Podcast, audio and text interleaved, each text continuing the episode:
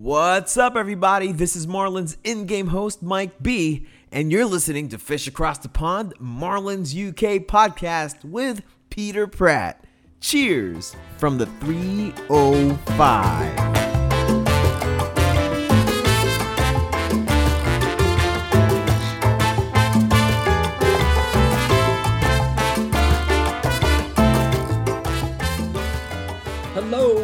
Welcome to episode 78 of Fish Across the Pond. It's a Marlins UK podcast. I'm your host, Peter Pratt, and joining me today, I am delighted to welcome onto the show one of the elite Twitter handles, Marlins Twitter handles. Jacob is here representing the Fish Army. The Fish Army are in the house. How are we doing? I'm doing great. Thank you for having me. I'm happy to be across the pond happy to be here. Absolutely, long, long overdue. This this Fish Army account has been going, you know, eighteen months, two years. So yeah, just just about, just about. You know what? What have we been doing? But anyway, awesome, awesome to have you on. Firstly, you. know, first order of business. I mean, this to me says everything about the Fish Army Twitter account, where you already have a backup there's already a backup account. That's how spicy the account is, how hot the takes are. You've already in the profile, it's our backup account pre pre made, to rock and roll. Here it is. Um, should anything happen to this main account? So, what's the backstory on that one? on the backup account? I mean, I don't know.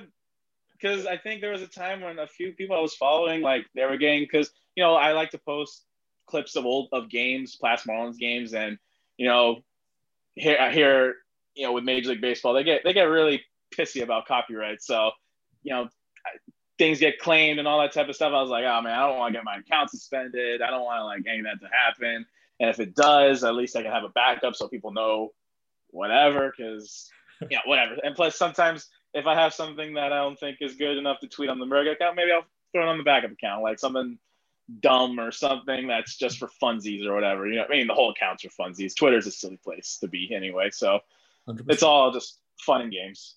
Absolutely. I loved it though. I was just, you know, going and checking out some some hot takes that's been made and I was like, holy shit, look at these guys. They they've already got a backup account just just in case, you know, things get too hot. So I loved it. Um I've been yeah. you know created a you know a parody account for me now just in case things go wrong. So anyway, listen, we've got we've got tons to get into actually, which um, mm-hmm. You know in some ways is surprising. But um, anyway, we'll, we'll get into that. But firstly, we need to do some intros.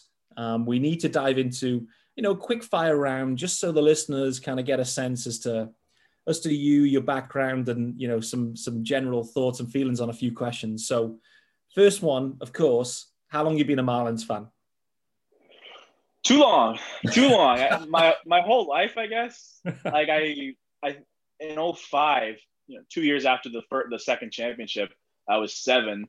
You know, I grown up. I grew up like 10 minutes away from the old stadium, Joe mm-hmm. Robbie slash Sun Life slash Dolphin Stadium, whatever you want to call it. It's called Hard Rock now, but I still call it Joe Robbie. And you know, my dad, I wasn't. I don't really come from a base. I'm I'm from Cuban descent, so baseball is big anyway. But in my family specifically, we're more music. But he took me to a game one time, and just I, I just fell in love. You know, you know the walking up through the tunnel, seeing the field. It was a day game against the Phillies, actually, if I remember correctly, and just seeing the diamond, the grass, the smell, instant, instant love right there. And I, I lots of ups and downs with this team, but still here. So I don't think I'm leaving anytime soon. How does the the new or the, the current stadium compare, right? Because I guess you know you've you've been able to you you have that opinion anyway. Yeah. Oh, it's night and day because the whole time I've been a fan, it, it was Loria slash Samson that you know that ownership group. So I saw good team dismantled, good team dismantled. I've seen that. I, I was around for the 06 rebuild, the 2013 rebuild, and now the 2018 rebuild. Three rebuilds, and mm-hmm. my I was seven years old. I'm 22 now what how whatever the difference that is. I can't do math very well. I've seen I've seen this this team in the gutter for a long time, and for the first time in a long time, it seems like we're going in you know that direction, you know, upwards. Absolutely. And feel. I mean, hey, I did. This is the first time I got to see my team in the playoffs. I didn't even get to see them in 03. Yeah, so I missed out completely. So even this was fun, even though I couldn't go to the games. I just had to see on TV. Just being able to see it on TV, see them on ESPN or Fox or whatever national broadcast. Mhm. It was awesome, awesome, awesome. Hundred percent. And normal season, how often are you able to to get to the games?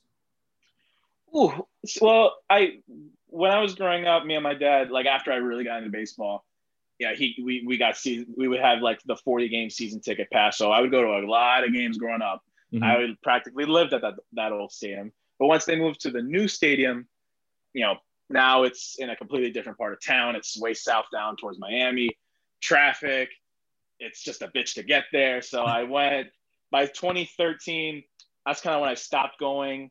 I would still watch the, the games on TV, but as far as going there from 2014 to 18, I, I didn't go at all. And then once like, you know, Jeter took over, I'm seeing different things. I kind of bought into it a little bit more. That's when I was like, okay, I'll go to a couple games. Like last year, I went to like five games. This year, I, was, I had the 10 game pack for season tickets. I splurged on myself a little bit. Early graduation gift. Love it. And, um, but then COVID happened. So it is what it is. I'll try. I'll, I'll go to definitely opening day next, next season if we're allowed.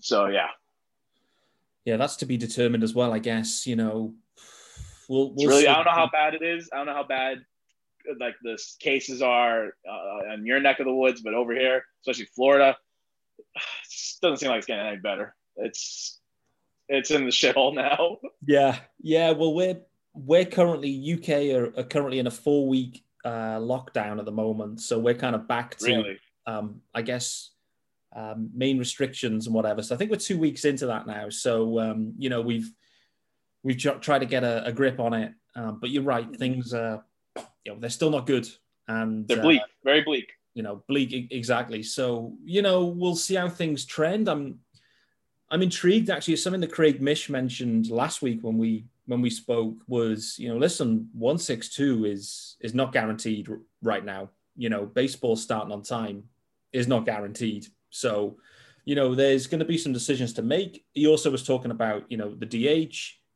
is that going to happen again what's the expanded playoffs going to be are they going to be expanded you know I'm really intrigued to see what 2021 looks like. I'm not convinced that, you know, by March that, you know, stadiums will be just fully packed out. Like I just don't I don't see that eventuality right now. Yeah. It seems like that's a really unrealistic to go Yeah. back to normal life. I know like this whole year everybody's been saying, "Oh, I can't wait for next year. Things will be back to normal. Things will be great. I can go back to the ballpark, get to go to the clubs, go out with my boys or gals, whatever." But it doesn't seem like it's getting there. It's bleak. Hopefully, we can at least be there. You know, just the the NL the LCS and World Series games just seeing fans there in Mhm. limited capacity, that in itself was surreal. Like, wow, human beings, not cardboards, are at watching this game. That was cool. So maybe, uh, maybe you know, people like to make Marlins attendance jokes all the time. So maybe we'll maybe we'll be thrown a bone. Maybe we can go to a couple games, nice and socially distanced. There we go. I mean, it's it's a perfect uh, punchline for the Marlins for sure. I mean, uh, makes makes sense. But anyway, is what it um. Yeah, absolutely. We'll, we'll we'll keep it rolling here. So, couple of other intro ones. Um, favorite ever Marlin. Oh, uh, wow. I, it's a tie, I guess, between Miguel Cabrera, you know, back way back when. He's still a Marlin to me. I, I that was like the first player I was like, wow, that mm-hmm. guy is awesome. He's great. And then later on, towards when I was a little older, knew the game better, I was playing it myself. Jose Fernandez, no doubt, he was obviously the sweetheart of the Marlins. Everybody in Miami loved him. You know, Miami's full of Cubans, so and I'm Cuban, so kind of latched onto that. Really, and tragic way to end his life. You know, Yeah. stupid decision. Absolutely, but top guy, top talent. Um, Oh yeah, yeah, he's a great person. Who, but I mean, for what I know, I'm, I'm just a fan. I never knew him, but seemed like a great person. Cared about his, you know his teammates. Cared about the loved the game. His passion. It was it was really inspiring, and his story. of him getting to America. You know, well, it's like a like a movie. It's like a Hollywood kind of thing. There you go. There you go. It you know, it's it was a sad moment. Remains a sad moment. Uh, you know, just seeing Donnie, uh, you know, post game after the Marlins clinched was on the anniversary of of Jose passing, and you know just how emotional Don was. He talked pre-game actually about, uh, you know, he he's changed his routine. He does, you know, 16 push-ups or whatever instead of you know whatever and you know changed his his routines. He's always got a i think some sort of bracelet on that that um, reminds him of of jose. So you know he's he was a big character. Real love. real love, Real love. absolutely. Absolutely. So um let's finish up with two more. Favorite ever marlins jersey and there's been a lot of them. Ooh, ooh, ooh. If they would, if they would make the lettering on the blacks, current blacks right now, I think that would be one of my favorites. But before the the one they won in in '97, the World Series, the uh, the white pinstripe, white uh, white teal pinstripes with the teal Marlins vests. Oh, those are they wore them last year for throwbacks. Those are awesome. And Yeah. then the black ones they wore when they uh, won the 03 World Series. That one, clean, clean, Chef's clean. Chef's kiss. love it love it I, not the orange though no uh, no, except when I only liked those jerseys when Jose was wearing it. Anybody else, I was like, they look sharp on Jose for sure. Um, so, if if I had to, if, if I ask you now, who who do you like least of Christian Yelich or Ronald Acuna? oh my god, I don't like either of them. uh, just for division rivals' sake, I'll say Acuna. He could be a little bit of a, you know, a pissy baby boy. He's a real actor. He is. He is an actor. Um, he's not that active on Twitter, I must say. He only, you know, he Because he got clowned for that last one, saying, "Oh, they hit, they can't get me out, so they hit me," and then he goes like what, like four for forty.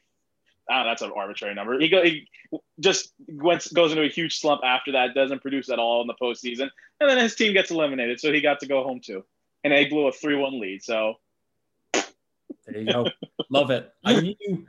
I had a sense you were going to go that way, and so that's why I mm-hmm. wanted to ask the question, just to you know rub it in on the Braves because you know, we've got to, we got to. So we got him. right, let's dive into Marlins news specifically, and you know, really, it was. This is just huge news, not just Yeah. for not just for for the Marlins, not just for Florida sports, not just for baseball, America. In in my opinion, this news it is worldwide news. Trust me, it was on. You you asked me pre uh, pre pod, what's what's baseball coverage like in the UK? There is none.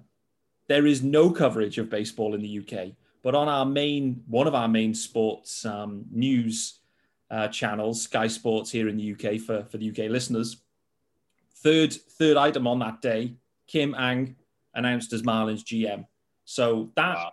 You know to me says a huge amount about this hire, and not just we'll get into her her qualifications, what she's going to be getting up to, but really it's just a it's a huge story. Kim, first female GM um, in in baseball and in in any of the the main professional sports there in uh, in the US. So you know, incredible news. What was your what was the immediate reaction from from you when you saw the news break? It was last Friday. It was last week.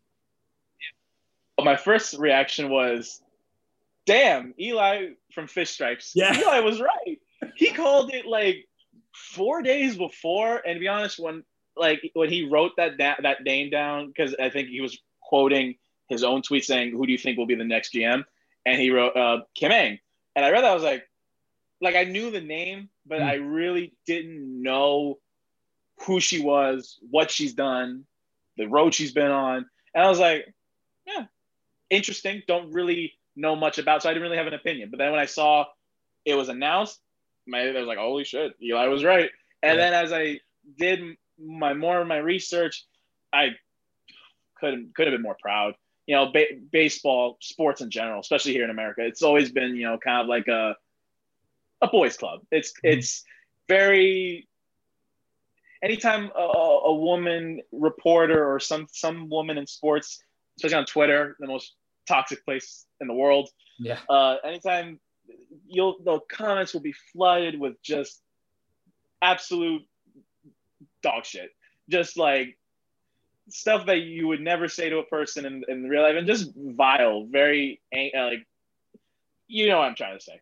And just just seeing her hired as a, after I did my research as a baseball, I tweeted this as a baseball fan of the Marlins.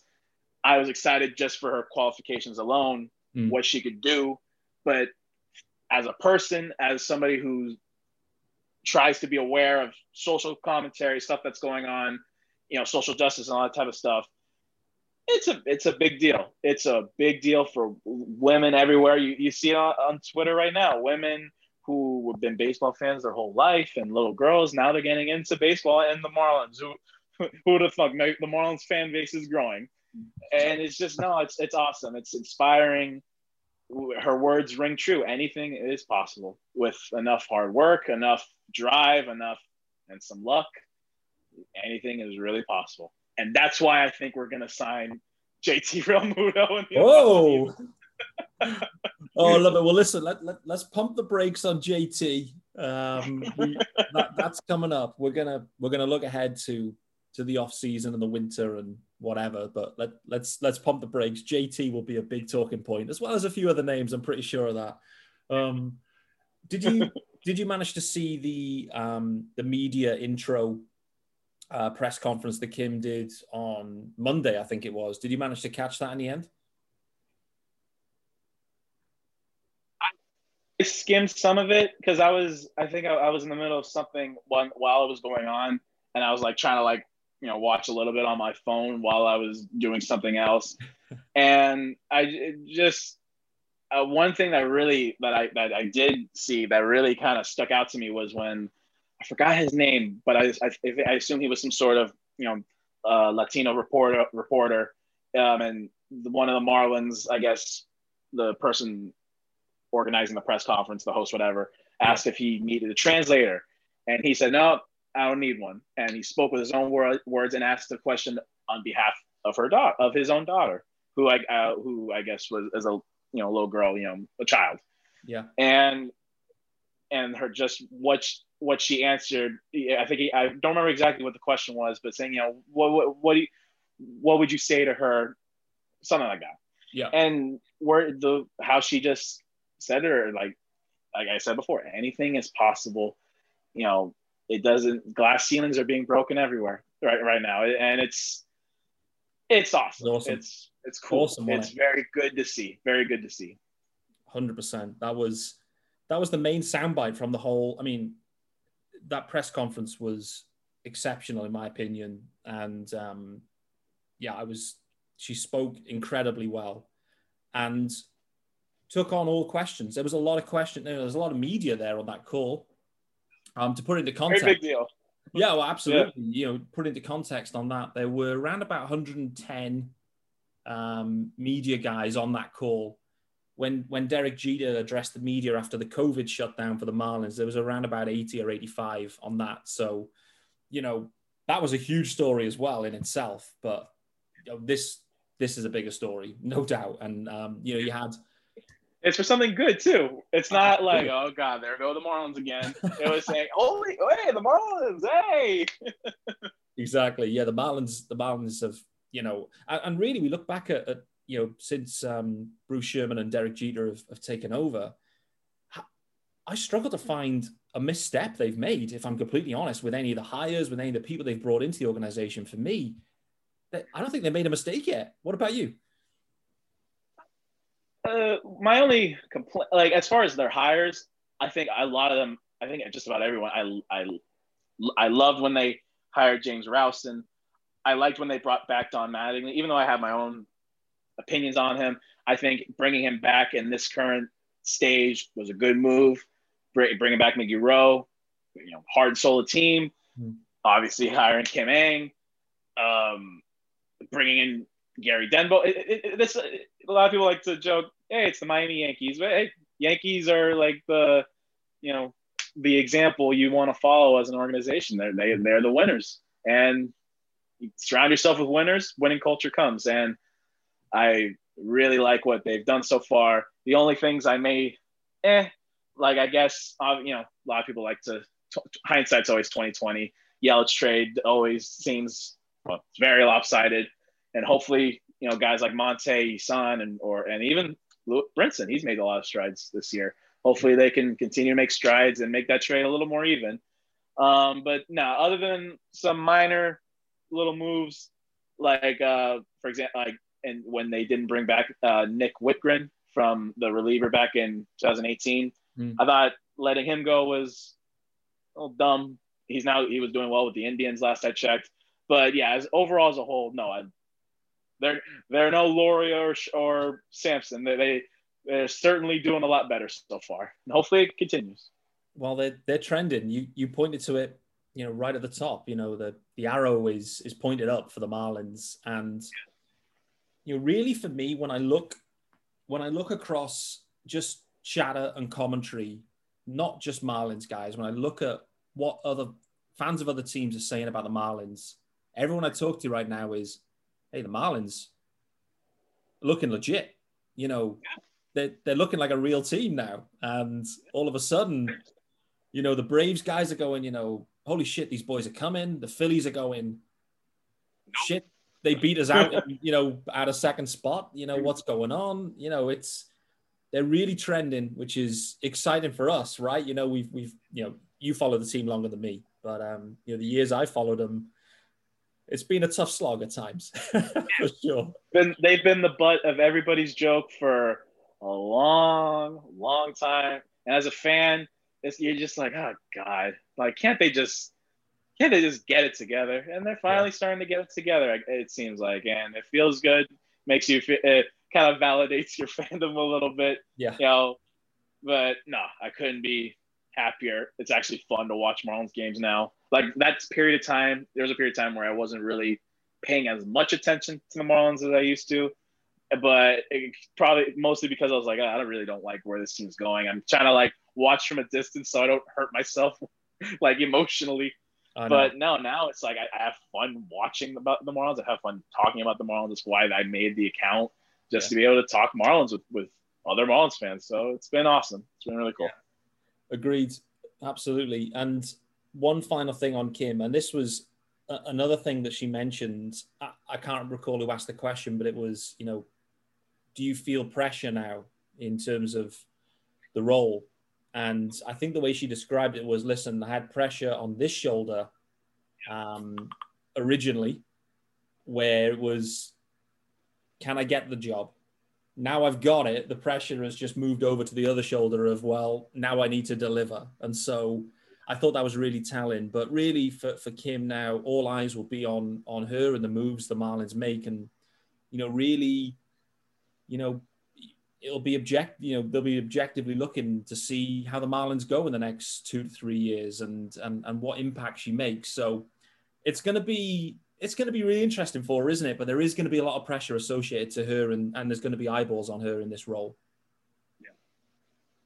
Um, you know, when you're the first anything, mm-hmm. you know, when you're the first one doing something, you, you're doing you're paving new ground you the microscopes the mic, micro, mic, the microscope's definitely on you you know everything that kim is about is going to be doing it's going to be under the microscope it's going to be criticized if it's not bearing the, the rewards right away she's going to get a lot of attention a lot of criticism mm-hmm. and if it works out she'll get a lot of praise and that's part you know it's part of the gig when you're paving new ground you're you're you know i think of obviously this i don't know if it's a correct comparison but obviously when you know when Jackie Robinson, you know, broke the color barrier and he was the first black Major League Baseball player. Mm. Obviously, completely different circumstances, completely different time. But everything he was doing. If they would look for any reason to, you know, shit on him, for, to, to, to validate the other side's opinion, saying, "Oh, see, this is why we shouldn't have blank in the game." So she's definitely gonna have to face that, and and I and I, I think she'll more than rise to the occasion. I think she's frankly very overqualified for this position. I really wouldn't be surprised if she is president of baseball operations for the Marlins within a few years. It wouldn't surprise me because her just coming on as the general man. I mean, Mike Hill was the president of baseball operations, and I and she is twice as qualified as he is. So yeah, I think she, she, she'll be taking on a lot of responsibility coming very soon, and I think she'll she will do very well. Yeah, I have a lot of confidence in her. Me too. Like you, it was announced. I, would never heard of her. You know, it, frankly, I, I hadn't, and so started to look around, like you, research what's the background, what's the history, what what are the stories, and everything was just overwhelmingly positive. And the word you use there, overqualified, is the words. That's the main word I think I've heard used to describe her for this position. Is that she's overqualified, and it's a great hire for the Marlins because you, what a perfect situation. You you fill a role with an overqualified person who's hungry to to deliver. I mean, that's the, that's that's the that's the word. I like that you use that word. You know, she's been kind of like she's always been the assistant GM. She's mm-hmm. always been like the number the number two, the number three. She's never been the one in the head seat, and she's been gaining all this knowledge. I mean, she was working in the um, after she was when she got initially got hired as an intern with the White Sox in like 1990. She at, well, like old friend Alex Fernandez. He was part of that 97 Marlins team. Um, she was actually she was actually worked on the arbit- on his arbitration case for the White Sox and uh, for she was on the White Sox side for arbitration. So and she won that case for the White Sox. So in turn, she kind of screwed over Alex Fernandez. but it just you know just kind of like show and she, I, i'm not she was that was before she got with the yankees and only like a couple years after she was hired as an intern. And she's already up to speed. She's very hungry very very um tenacious very driven. And i that's a great great quality uh, quality to have especially in this type of business. She Brian Cashman actually handpicked her because when Brian when the Yankees hired him as the GM, he was the one that handpicked her to be his assistant GM. And Brian Cashman, you know, he's the Yankees GM. He he knows his his shit too. So yeah, she she she's she's she's got it. She's got it in the bag. Hundred percent, hundred percent on that one. What a hire! What a what a press conference! What a story! There's just so much to feel good about this in in you know in so many ways. So you know, well done the Marlins. I was surprised in some ways that Mike Hill uh, wasn't, you know, on the face of it anyway, because Mike Hill must have been the busiest guy in the league this year. I, you know, he must have been because of everything the Marlins went through. He made the the Marlins made the most moves out of this year. I think they made yeah in 60 games. That's the thing. I have to remember that 60 games in. Remember how long the season was exactly from July 24th from opening day to the end of the season. I think it was like 65 or 70 days. You know, something crazy. Two months basically. They made over 160 moves. That's a lot. That's a lot. He was working hard. You know, when when Jeter and Sherman took over, I you know they were cleaning house, getting rid of you know why would they keep guys like David Samson around and guys who were part of the problem? So it makes sense. So when they kept Michael Hill, that to me, I was like, wow, that's weird. Mm-hmm. Why, you know, he's been the guy making, you know, he, he was the person in, at the helm making, you know, those bad trades like Fernando Rodney for, you know, Chris Paddack or, or Luis Castillo traded him twice for Dan Straily. Um, and so I was surprised when they kept him. So, and then it kind of like seemed like he was more just Mike Hill was just being the puppet for Jeffrey Loria and David Samson. Like it was more like them making the bad moves, and Mike Hill was just kind of like tagging along with it, I guess. Yeah. And you know, as time went on, you know, he, you know, specifically last year, 2019 trade deadline, when they were able to flip Sergio Romo for Lewin Diaz, and they were able to flip Nick Anderson for Jesus Sanchez, and hindsight's always 2020 and obviously those guys have had very small sample size in the big leagues. You know they had no minor league se- season this year, so they were kind of counting on developing in this weird MLB season. So mm-hmm. and each of them only had like less than 20 at bats, something something like that, very small. So it's still really early to jury's still out on whether what they pan out into. But at that time, flipping 30 late 30 year old Sergio Romo, whose glory days are well past him, to be able to flip him for a top 100 prospect and Lewin Diaz, aka Carlos Delgado Jr., to be able to flip Nick Anderson, who was a indie ball pitcher months before, for another top 100 prospect, and hey with uh, Jesus Sanchez. That's some good moves. Very good moves. And you could you you could say that's more Jeter and you know and Gary Denbo's doing, which maybe there's some validity validity to that.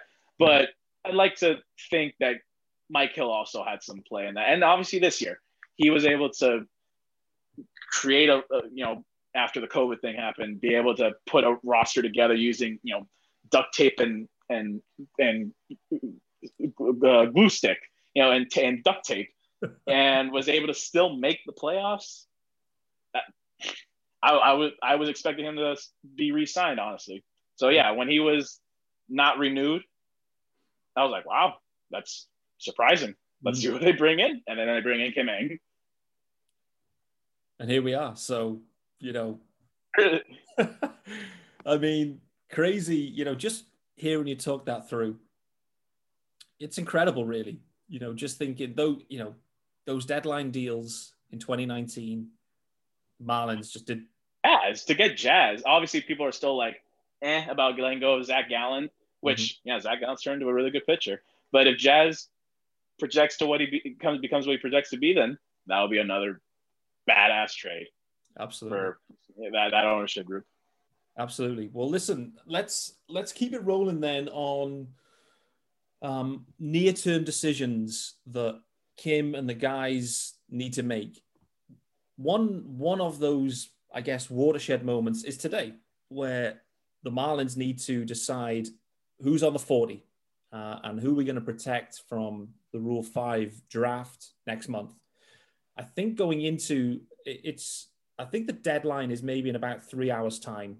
Um, as we record this, this is like quarter to 9 p.m. UK time. Um, so it's about three hours away. We've got two open spots. Everything points to um, Encarnacion and Jose Devers being added to protect those two, um, leaving a couple of guys unprotected. I think the main names really that I saw were, uh, I think, Touchdown Tommy, Stone Garrett, Will Stewart. There's a couple of others on there, but I think Encarnacion and, and, and Jose Devers in particular were guys that you perhaps would need to add to protect. But um, what's your sense on this one? Uh, is it just going to be purely these two on and no other business, or could there be something else?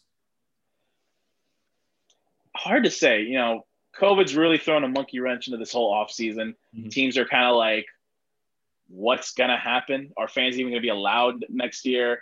Like, money, you know, money is a question mark right now. So to be able to put in more to protect more guys, you would need to be able to like either make some trades, release some guys if you plan to sign more, which in the market right now is a lot of question marks. So mm-hmm. I think I think the safest bet would be yeah, Jerar Encarnacion, Jose Devers, protect those two. I really like I really like Encarnacion a lot, but Devers, he I don't know something about him. I saw him play um, a couple times up in in um, in Jupiter with the Hammerheads. Slick defender, he makes really good contact, a lot of speed. Something about him I really like. I, I don't know if he'll turn into you know I don't know what he's going to pan out into, mm-hmm. but something about him I really like. Maybe he'll become a trade chip. You could say the same thing for Jerar. A lot of pop. You know, questionable defense. He's probably a long term DH you know the DH coming to the NL hopefully next year for for permanent sake, but you never know. But a lot of pop reminds me a lot of Stanton early on. You know his swing look, just smacks the ball, but well, does that translate to big league pitching? Always a question mark. And I think um, Locked On Marlins, um, that podcast, mm-hmm. I was listening to them, and they're talking about obviously this is still trading from Lindor is, is you know a fantasy, but I a trade package for him, I think that would include a guy like Jerar being able to sell high on him. You know, he put up good numbers in the fall league, mm-hmm. and there's question. He kind of struggled as he got up to higher levels. Um, uh, uh, when he got up, I think to high A, and he's like 23. Yeah, he's old for being in in high A. I think I don't remember exactly what his age is, and I can see them selling. If not for Lindor, I could see that him being part of a package, selling high on him for something. Maybe you can get a guy like um, I don't even know what would you trade from. It all depends who, what team you're kind of going for. But yeah, those two specifically, yeah, I think those are the two that's going to be protected. That's like the safe answer, really. Yeah, yeah. I mean, that everything's trending that way. Um, you know, the question, I think, it isn't who the Marlins protect.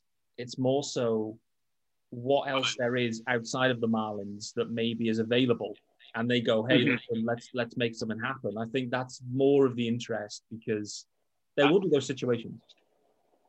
Yeah, because you know the Marlins making the playoffs this year, it was kind of it's thanks to some circumstance. You know, a shortened season, a lot of double headers, seven inning double headers, and you know expanded playoffs. So even though we still did really well, improved as a team for a team that lost 105 games last year, there's still a lot of strides made. But I think the Marlins going into next year, they definitely should ride that momentum a little bit going because right now there is some interest in the Marlins. Made the playoffs, Sixto, you know, people are paying attention to him, Kim Ng, you know, that that at a totally different level. So there's there's interest going into them. And you know, the Marlins are always struggling with getting people to the ballpark. And I think getting a guy that people are interested in like JT Realmuto, or mm-hmm. getting a guy like uh, you know, you know, uh, getting you know James McCann, somebody who who who's a, a slightly bigger name than what we've seen so far. I think that could really help. You know, and there's definite holes in this team right now, specifically at, sec- at, at catcher and maybe even at second base right now is a question, depending on whether you think Jazz is you know going to be in the you know in the, in the roster next year or spending some time in AAA.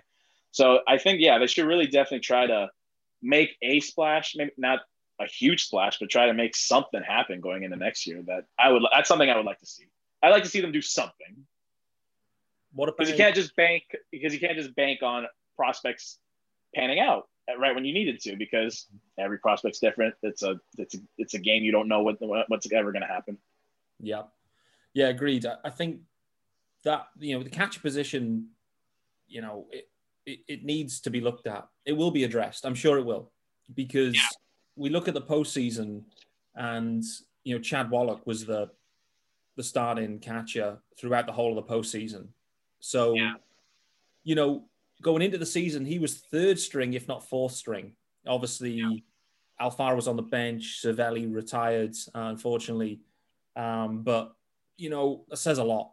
It says a lot, and the Marlins are going to need to address the catcher position. They're catching, yeah, their catching situation. I mean, their biggest prospect is Will Banfield at that position, who defensively he's probably big league ready right now. But mm-hmm. that bat, you know, you know, catcher, you're always going to sacrifice some offense for defense. Always, that's how it's always going to be. But it's, it's kind of hard to justify him being in the lineup every day. You know, Will Banfield because he just he's not putting up numbers. Hopefully that he develops. You never know what's going to happen. But and all and in the case of Alfaro, you know, he came in that Sixto deal. He's got lots and lots of tools. You know, he can he can throw, he can he can he has lots of power, but his plate discipline and overall swing and miss, that's what that's why he's left out of the lineup. I know that uh, you know people like say, oh, Wallach, you know, he he calls a better game, he frames better, and while that may be true, him framing better, but come on, let's get real. If if you hit, you're going to be in the lineup and Alfaro was putting up third string catcher numbers. He was putting up the same exact numbers as Wallach. Now, granted, 90 at bats, irregular playing time, had COVID. So I don't think Alfaro, I'm not, some people are really like kind of saying, want to drop Alfaro. And I don't know if I want to do that. I, that's why I think signing a guy like James McCann for a couple years, you know, this all depends what he would want to sign for. And obviously, there's a market for him because mm. not every, no, only one team's going to get JT. Realmuto, and it might be just the Mets because they have so much money. But um, I, I, think getting a guy like James McCann, or even trading for Salvador Perez, you know, or I, I in Locked On Marlins, they made another case for trading for Willson Contreras. that could be another interesting Yeah. option for catcher because I want I, I don't want to drop Alfaro yet because he last year he hasn't been put in the best position to have success. He hasn't. Regular playing time, not many at bats, benched the whole postseason, and it's just like I'm not ready to give up on him yet. Yeah, he's getting uh, older. I think he's like 20, about to turn 28 next year, and we you can only say be patient with a guy with a guy for so long. Mhm. I think he'll be a late bloomer, but yeah, I really need to see some strides out of him this next year. And I think getting a guy, a rental catcher, you know, for a couple years, you know, somebody like James McCann, Salvi Perez, Willson Contreras, he, you know, he's the stopgap for a little bit because I, w- I would like to see Alfaro, may, uh, you know, receiving and pitch and pitch calling. That's something you can improve. That's something that improves as you have more experience. Yeah. But his swing and miss numbers, his lack of lack of a, a plate approach, his lack of plate discipline, Mm. a lot of questions, a lot of uh, concern there, and that's something he really needs to work on if he wants to be a starting catcher. Because otherwise, I don't I don't see him getting on a good team. He, he'll be lucky to be backup at the, if he continues in this kind of trend. Yeah. So I, I hope he pans out, but I, I think definitely that's a need, that, especially if you want to contend next year. Like you know, put some sort of competition on the field. You know, finish above 500. They need to address the catching position Yeah. desperately. It's not just at the major league level too, right? You know, it's clear the system in general. Yeah. It, it needs more too. So maybe they're going to go. You know, I don't know how big the draft is. I think it's a shortened draft again uh, in twenty one. Maybe they're just going to go six six catches. You know, just drafted uh, five or six pitchers last year. I was Yeah. like kind of waiting for them. Like, okay, they're getting a lot of a lot of arms. They got to get like a, a catcher or two to catch these dudes.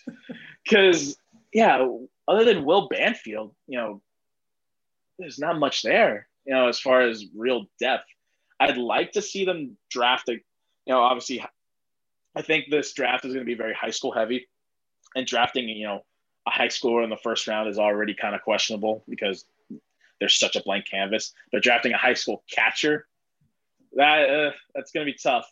I don't even think JT was a JT was didn't even become a catcher till I think after he got drafted or right before he got drafted, and he was in college, I think. So it's like you definitely some a guy I like, Adrian Del Castillo from the University of Miami. I've tweeted about him a couple times.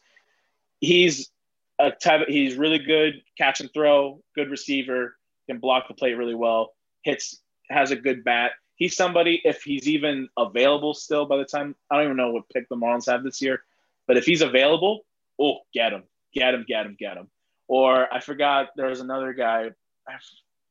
His name's escaping me, but he's been called like Will. Uh, uh, one of my followers, he calls him like Will Smith uh, 2.0. okay. And any, anything with Will Smith, like anything that compares to Will Smith, the Dodgers catcher, if he's like him, hell yeah, take him Take because him. we about we about need as much as we can get right now at that position. Yeah, yeah, hundred percent. Listen, give me a percentage. You know, Realmuto. We're talking about the catcher here.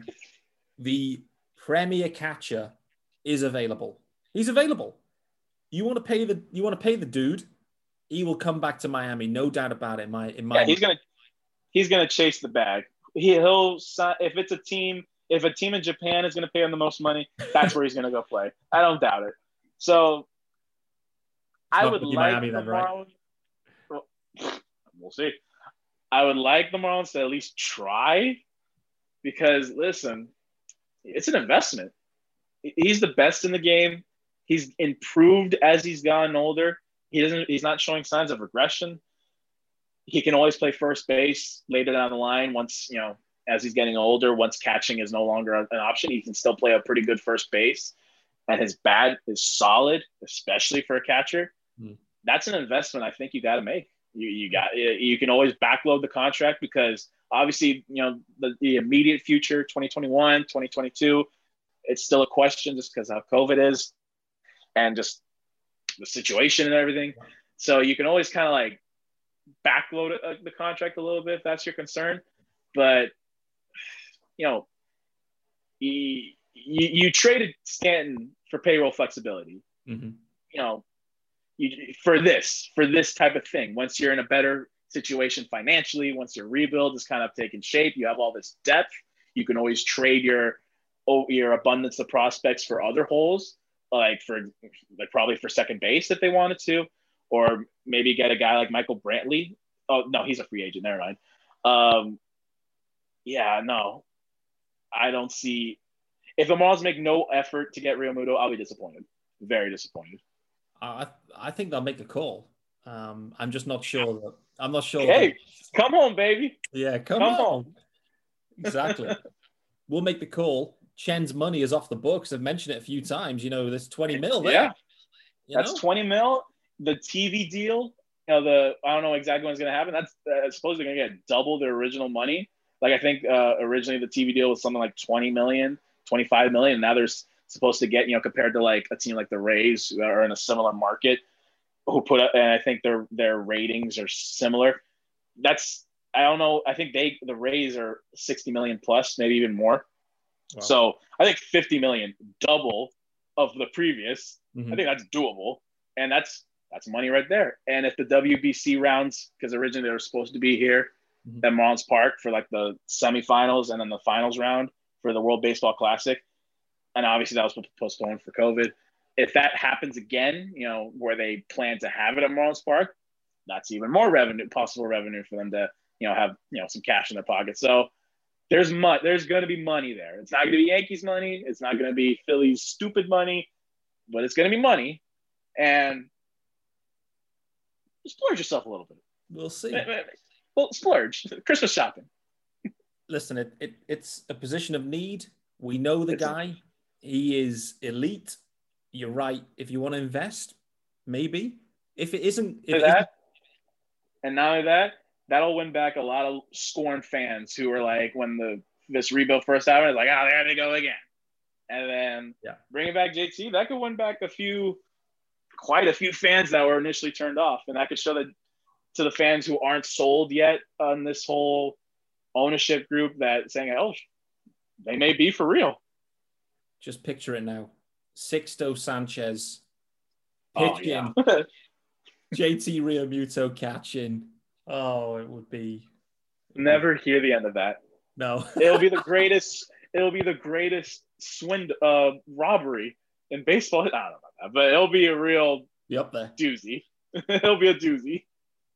What what have the Phillies done? Why I, I just I can't understand how they've They've- got themselves into this position. They've totally effed themselves in the ass. They were like, they were kind of like, they were kind of like the other old core of the Marlins, you know, 16, 17 when they had Jose and everybody else.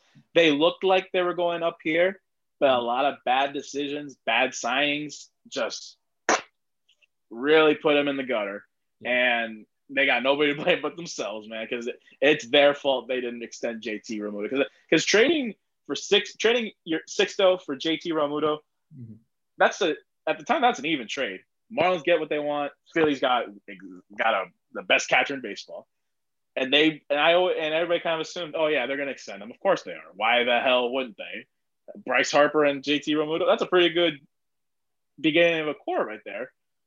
And man, they just they fumbled it. They fumbled the bag. Absolutely. Well, if it isn't to be JT, listen, I think the Marlins they will make the call. I don't think I don't think financially we'll maybe get there in the end, but another name, free agent name knocking around. I'll just float this by you. What about what about Trevor Bauer this year? What's your thoughts on him? Just kind of adding in, you know, get Bauer in there, Cy Young winner. Um, Yeah. in, you know, spicy That- that- character. That Cy Young award that definitely upped his price a little bit now. Kind of Yeah. wish Degrom would have won it, so he would be a little cheaper. But if they can do it, sure. Because a lot of people like to say, you know, you know, the biggest strength of this team is the starting pitching. Everybody knows that. Sixto, Sandy, Pablo, hell, even Elieser, Trevor Rogers, um, Braxton Garrett, who I think might be a bullpen kind of option long term. But there's an or Edward Ed Cabrera, who's still in the minors. Pitching is not going to be um, a you know, pitching's always a necessity, but it's not the urgent issue at the moment, like the old core was. Old core had all offense, no pitching. Now it's kind of like the opposite. We're all pitching, so-so offense. But I like the idea of getting a vet starter, somebody who's reliable to kind of anchor this young rotation because, you know, they may not be inexper- inexperienced anymore, but the reality is durability is still kind of a question with Sixto, who's hot and cold. You know, questions about his whether he can stay healthy. Same with somebody like Sandy. You know, none of those guys. I I, I don't, think anybody of any of them have pitched over 170 innings in, in a season. I don't think Sandy reached that point. I don't think Pablo. So there's, I, I do like the idea of getting somebody like a Trevor Bauer. If you're not, if that may be too expensive, maybe you could buy low on a guy like Corey Kluber, who I know there's been a lot of questions about his his health. You know, he's had a really bad injury, but get buying him low, buying him at a low price, maybe for a one or two year deal, kind of like a prove it kind of a deal. I would like that. I I would like that a lot, or maybe like Charlie Morton, or yeah, you know, something something like that. I I I I would like to get somebody who's the anchor anchor to a staff. He may not be the ace. He may not you know light up the board, but he'll give you five six innings every start.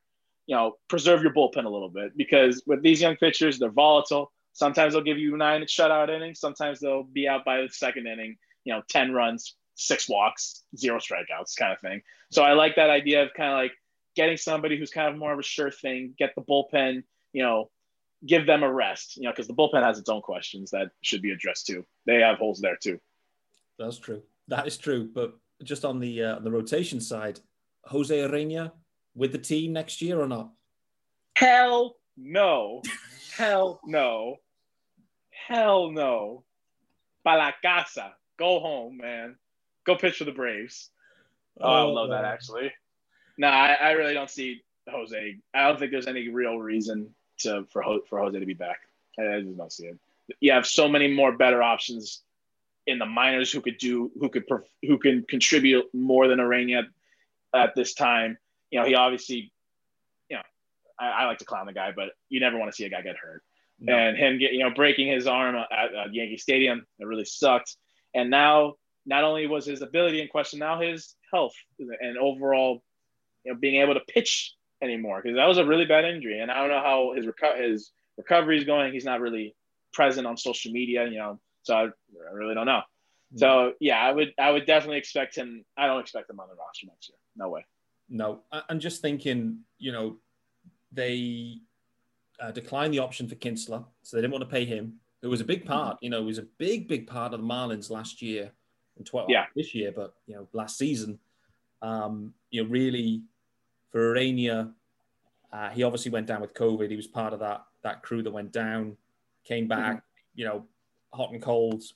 Uh, then obviously ended up injured, breaking his arm. I mean, you know, really doesn't point to them, I guess, tendering Urena. They, I think he's his final year of ARB this year, isn't it? I think anyway. So yeah, he, he's due for he was due for a raise next year, and it ain't gonna happen, is it? It, it ain't gonna pay him the money. They've been trying to trade him for three years, and no one's said yes. So I know that's a problem because they've been trying. They've nobody nobody wants him. That's no. the thing. When you when your value, his value is probably at the lowest it's ever been now.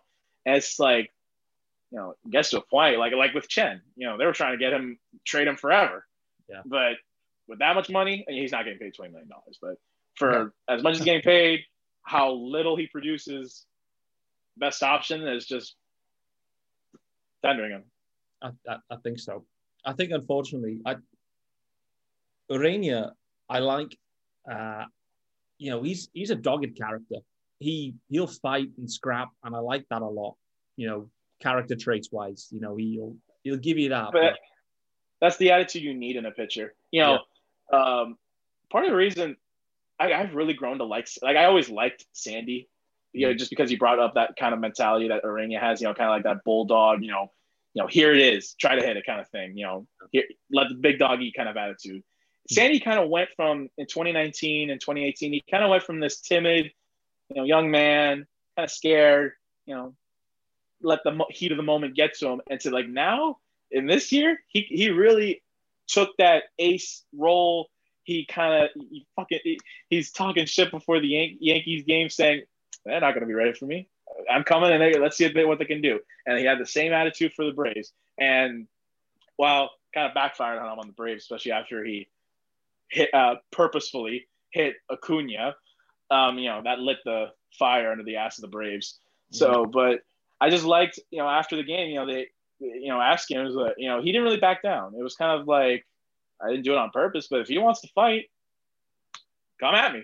You know, it's like you need that confidence, that you know, big cojones, that big balls of out of a pitcher. You need that. You can't go up there on the mound, you know, where the spotlight, you know, there's no spotlight on a baseball field, but if there was, it'd be on the pitcher's mound, and you you can't be scared up there.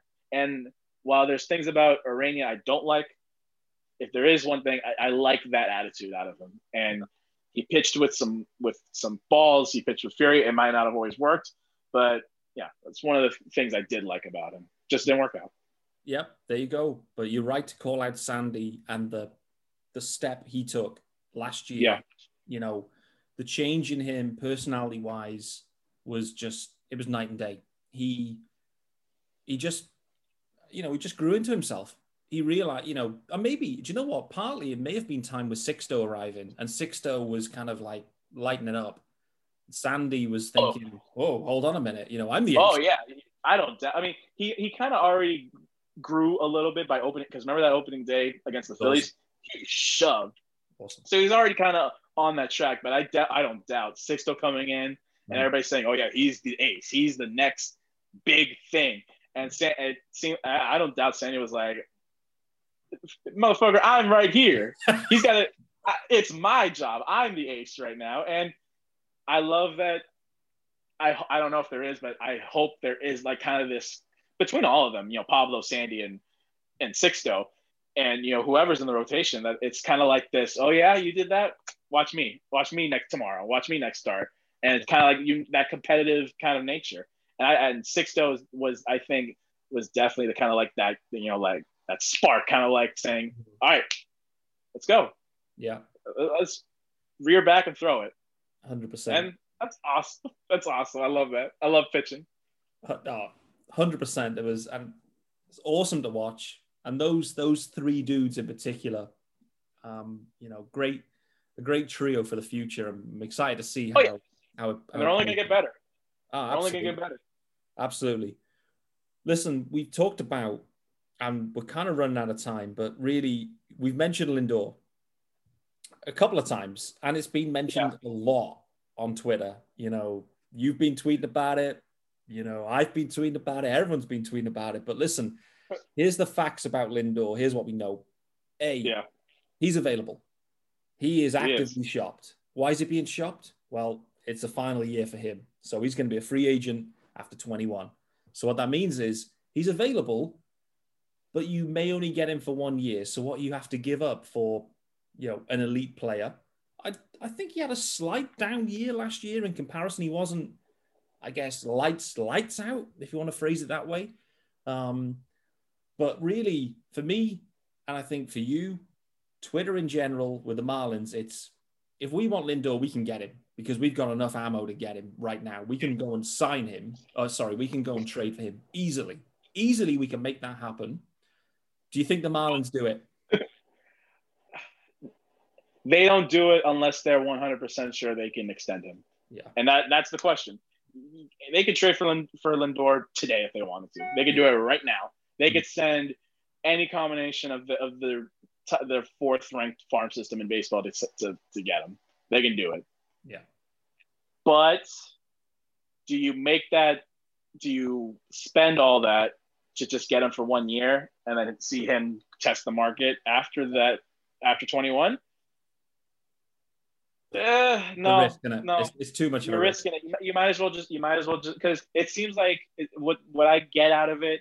What it seems like. He, it seems like no matter where he's traded, if he is traded, no matter where he's going, he's going to test the market. He's he want he wants he wants to put his toe in the water, see how much money he can get, and at that point, you might as well just wait. Yeah. Wait for his free agency to hit. See what he's asking. If you can swing it, swing it. Try. Fuck it. But yeah, I'd rather them hold off on their see how let their prospects develop another year. You know, it's been a whole. They last played most of them at the end of 2019. Went all 2020 without a season. So, uh, in a perfect world, I would say, hold on to them, see where you stand. at the deadline. See where you stand after the season. Who, which, who's, what prospects are doing well? Who, who can you sell high on? Who do you want to keep? Mm-hmm. And at that point, if you got the assets, you if you got the funds to sign Lindor, sign Lindor. He'll try. Lindor in Miami. That's a that's a that's a that's a nice combination. That's oh, a cool. that mark like that that could you know he like I don't know if he would reach the same kind of love that Jose got down here just because he was Cuban and Lindor's Puerto Rican. But like that's a smile that's marketable. That's a smile. That's a face that would bring asses in the seats. Mm-hmm. So again, that's an investment. So I don't think they trade for him. I don't think any team will. I think I, I, I, the Indians want to trade him before opening day, but I don't think it happens. I think I think everybody's going to wait till, especially with just how financials are right now. I think everybody's going to wait and see where they stand after the 2021 and see if they can get Lindor. For me, Lindor in Miami is an absolute market buster. It is heaven. Oh, oh boy, it is. It just feels right. Right. But yeah, you've you've summarized it perfectly. For the Marlins right now, there's no need to go and empty the farm to get him on a dice roll. There's no point. Just be sat there ready to pay the dude in, in you know, after the 21 season, which you'd have had to do anyway. So, and because the Dodgers trading for Mookie, that makes sense because their team was already complete. They were already a World Series contending team. The Marlins trading for Lindor, that makes them better. But does it get them over the hump to get to the World Series and win? Uh, no, it's not basketball. One guy doesn't make the team. Mike Trout can't make the the Angels good. The Angels have to be good for them to make the playoffs. And where the Marlins currently stand right now, I, I think putting Lindor at shortstop and moving Miggy Rowe to second, I don't think that's enough to make them really a contender. Mm-hmm. It would make them just a really fun team to watch that could go on a hot streak, but I, I don't see it. It's not sustainable. No, I, you would you need to make sure you're you have answers everywhere before you make a trade like or make a an acquisition like that. Yeah. So yeah, build the team, plug in your holes where you need them, and if if Lindor's still available and you could swing it, swing it, man. that's gonna be that's gonna be the title of this podcast. Actually, if you can swing it, swing it, because uh, it's it's been referenced once or twice. Um, I think you know the other thing. Just think about Lindor. You know, for me, you mentioned it earlier they they gave up a lot with Gallen to get in Jazz, and mm-hmm. you know, really for me, Jazz he really grew into it as you know the regular season kind of rounded off. Like you know, we saw a little bit of it in the postseason, but um, you know, for me, you know, he is the longer term answer there. And if you know, I guess if it works out, you don't need to sign a Lindor. I guess uh, the, you know, yeah, know. he's he's supposed to, he's supposed to be our Lindor kind of because he's another dude that if he pans out and he does what everybody thinks he can do, that's going to be another kind of guy that's you know Jazz in Miami. That's a smile. That's a face. That Absolutely. he's a he's a potential 30 for. I could see him being a 20 for 20, 30 for 30 kind of guy. He's got so much pop. He can he has a slick fielder. He can run. He's a guy that I don't even know, man. He, he, yeah, he, he's I like Jazz a lot. If you couldn't tell, he's he's probably my favorite prospect out of all of them, out of all, the whole system. I love him.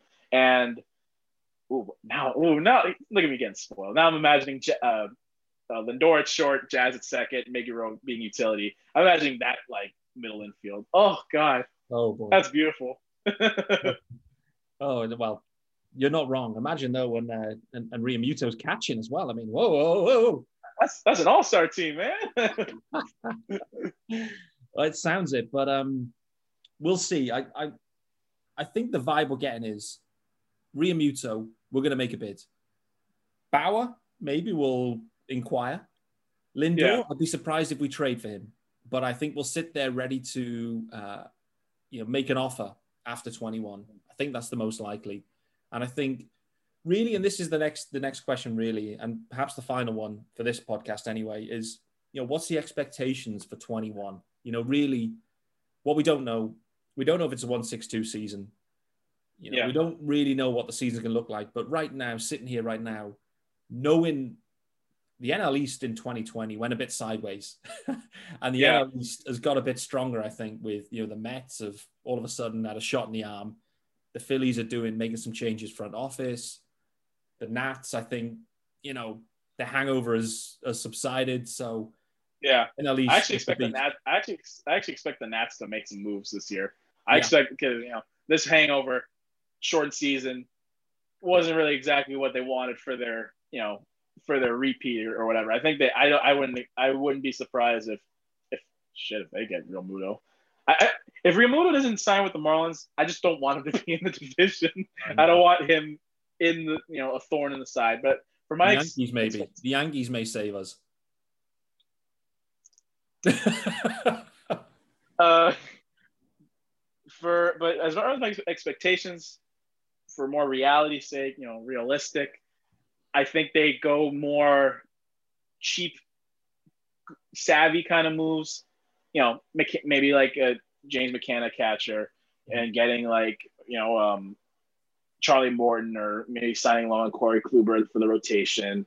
Getting maybe get bringing Kintzler back. I know they, they declined his option, but re-signing him for a cheaper deal Mhm. that could be a, an option. And getting you know, you know, maybe try to get it, uh, make a play at Brad Hand or Trevor Rosenthal. Trevor Ros- Rosenthal may be more expensive, or Kyle Hendricks, something like something like that. Yeah. You know, cheap, savvy kind of moves. Don't have to make the big splash with like Lindor, Realmuto, or Bauer, but if, if they make you know get like stopgap options at those positions like second base, catcher, and some bullpen pieces, I I don't think that's a World Series contending team. I think that's a team that's really fun. They play above 500, but you know, towards the end, dog days of summer kind of fizzled out. So I'd expect, I would like to see, I would like to see 500. If they play 162 and they can give me a 500 season, we're getting somewhere. That's what I want.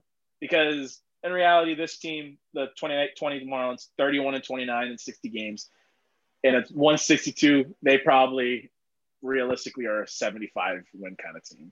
And, you know, they had a lot of magic, a lot of circumstance, a lot of things were just right that happened at that time. Mattingly, of course. But if they can, if, if I can see a 500 season next year, I'll be happy. And then 2021, break out that wallet, man. Spend some money. Love if you it. could swing it, swing it. There you go. Is James Rowson the manager for the 2022 season? yes, I think so. I think so. I think I I he wants to be manager. It's very clear. He's interviewing for managing jobs, and he's not a guy I want to lose. I love Mattingly, and I'm he, I'm glad he won Manager of the Year. But once his contract is up, I'd like to see some new blood in the managing in the manager seat, no doubt. Maybe keep Mattingly around as like a special advisor or some sort of you know in the organization. But Mhm. yeah, I'd love James Rowson in the in the manager chair. It, it makes sense. It makes perfect sense to me. I think that's the plan. I think really from the outside looking in, um, Yes. it's, it's pretty clear that's that's the way things are trending. So, right, one final final topic, one final question, and then I'll let you get out of here. And it is purely just your favorite 2020 moment, game, something. When you look back in five years' time and you think of the 2020 season, what's the one moment that will stick in your mind? So many, man. I. Like I would the the obvious answer, I guess, would be um clinching the, the playoff in the Yankee Stadium on Jose's day, on his Jose's anniversary of him dying. That's a front runner. Mhm. Oh God. Um actually sweeping the Cubs at Wrigley. That was holy shit. But if I had to pick one, I think yeah, I think clinching the playoff spot, Yankee Stadium, Derek Jeter's old home, you know, not old Yankee Stadium, but like his place on Jose's day. Oh, it was, too perfect. It was too much. It was too. This this season really, I'm convinced it was just the the plot of Major League. This team that came out of nowhere, the the bottom feeders. They come out, they beat the Yankees to make it to the playoffs or the, the next round or whatever, and uh, just a team that came out of nowhere. And you know, yeah. So I think I'm gonna have to go with that. The September 25th, 2020. when they clinched the, the, the postseason at Yankee Stadium. Too much. Too much, too much history built into that. Just too much. Awesome moment. I'm with you on that one. My favorite actual game was that Philly Sunday first weekend when the first, you know, three, four guys went down. Yeah. Hell was breaking loose. They were four, five nil down in the first inning, and you're like, oh, this is going to be a long day. And then they Uh-huh. they came back and just absolutely beat up the Phillies. And I remember that one so well. what a game! What a game! Um, but yeah, That I- was the first time I kind of felt, you know, obviously it was just the third game of the season. But when that happened, five guys going down, they were down by like three or four runs in the second inning, and they came back. I think uh, Aguilar hit a home run, Dickerson hit a home run, Anderson hit a home run, and I was like, Oppo Boppos. oh no, um, Oppo, what, what was it? you. Oppo with the Boppo. yes. I think I think when that happened, when they won that game, pulled it, and that was, I think that was the game when Miggy Road did the air Rojas pose thing. I think it was that game. Maybe well, there could have been. There was so much going on in that game. But I remember that was the first game I was like, wow, there's some magic here. Like like obviously it was really premature to say that, but as the season went on, I kept saying, wow, there's some like divine intervention behind this team Yeah. right now because every time they were like where you thought, okay, they're done. They're they're gonna fizzle out. They finally hit a wall. They just found a way to break right through it, break through that that wall. And yeah, so that was a good, that's a good choice. Really good choice. Yeah, it was both. I mean, start of the season, that's how they started, and they finished how they finished. Beat up the Cubs, got spanked by the Braves. You know, there's there's the summary. A lot We're in back. between that. We'll be back. A lot, absolutely. So, right, I think that is just about it for today. Um, to finish up, though, guys, for the listeners in particular, um, just something to drop in here on the pod. You may have seen I've been creating tons of Marlins t-shirts and hoodies and all sorts of bits and pieces. Um, they're all available in the Teespring store. Link is in my bio or profile or whatever. So go and check it out. Anyway, I just wanted to drop this in for this podcast. There's a there's a, a specific discount code um, for all of the listeners, and it, it's not that creative, but it's FATP, Fish Across the Pond. So FATP discount code. If you want to get any of the t-shirts, any of the hoodies, that code gets you 10% off anything, um, and it doesn't expire. So any of the listeners, use that code if you buy anything from the store, 10% off. Um, and they, they ship worldwide. So UK, Europe, US, Colombia. I know you're all listening. So um, dive in, pick them up. I'm sitting here watching J- Jacob's here in his Respect Miami tee. I'm here in the Kim Ng winning tee. Um, so the boys are absolutely merched up to their eyeballs here, that's for sure. But um, just want to drop that in there. Right, Jacob, the Fish Army. Oh, this was been awesome. I told you, I said we'll go 45 minutes. And then I said, but really, we'll go an hour and 15. I think we're just about bang on an hour and 15. So it was an absolute pleasure. I had an awesome blast doing this. It was awesome. Thank you. Thank you so much for having me on having me across the pond and on your podcast, man. I appreciate it. absolute buddy it's been it's been an awesome conversation and as well love the account firstly fish army is insane love it um, Thank you. but as well i want to say i sincerely hope we get to enjoy a few biscayne beers in person Absolutely. If you're ever in my, if, hopefully, if you're there for opening day, well, you're gonna be. If opening day does happen and we're allowed in, are you gonna be there? Are you gonna make the trip? i'm going to try my best yeah we'll if see you're there, if you're there, I want to slam a few, a few uh, brewskis, Miami brew with you, man. Of course, There you go. absolutely. Absolutely. I'm, you know, listen, I'm, I'm ready. I'm ready to press the button. I've got, you know, my British Airways app ready to go. You know, the, you, you let me know opening days on and fans can go. I'm ready to go. My wife Oh, knows. yeah. Yes, sir. Yes, sir. So awesome. Well, list to the listeners, thanks. That is episode 78 in the books. We are back next week. And actually, we got another great guest lined up. uh, the fabulous Jess Blaylock is joining the pod for next week. Ooh. So looking forward to that one. Um, How's it going? Jacob and the Fish Army, thank you, my man. To listeners, stay safe, and we will be back next week with Jess. See you guys.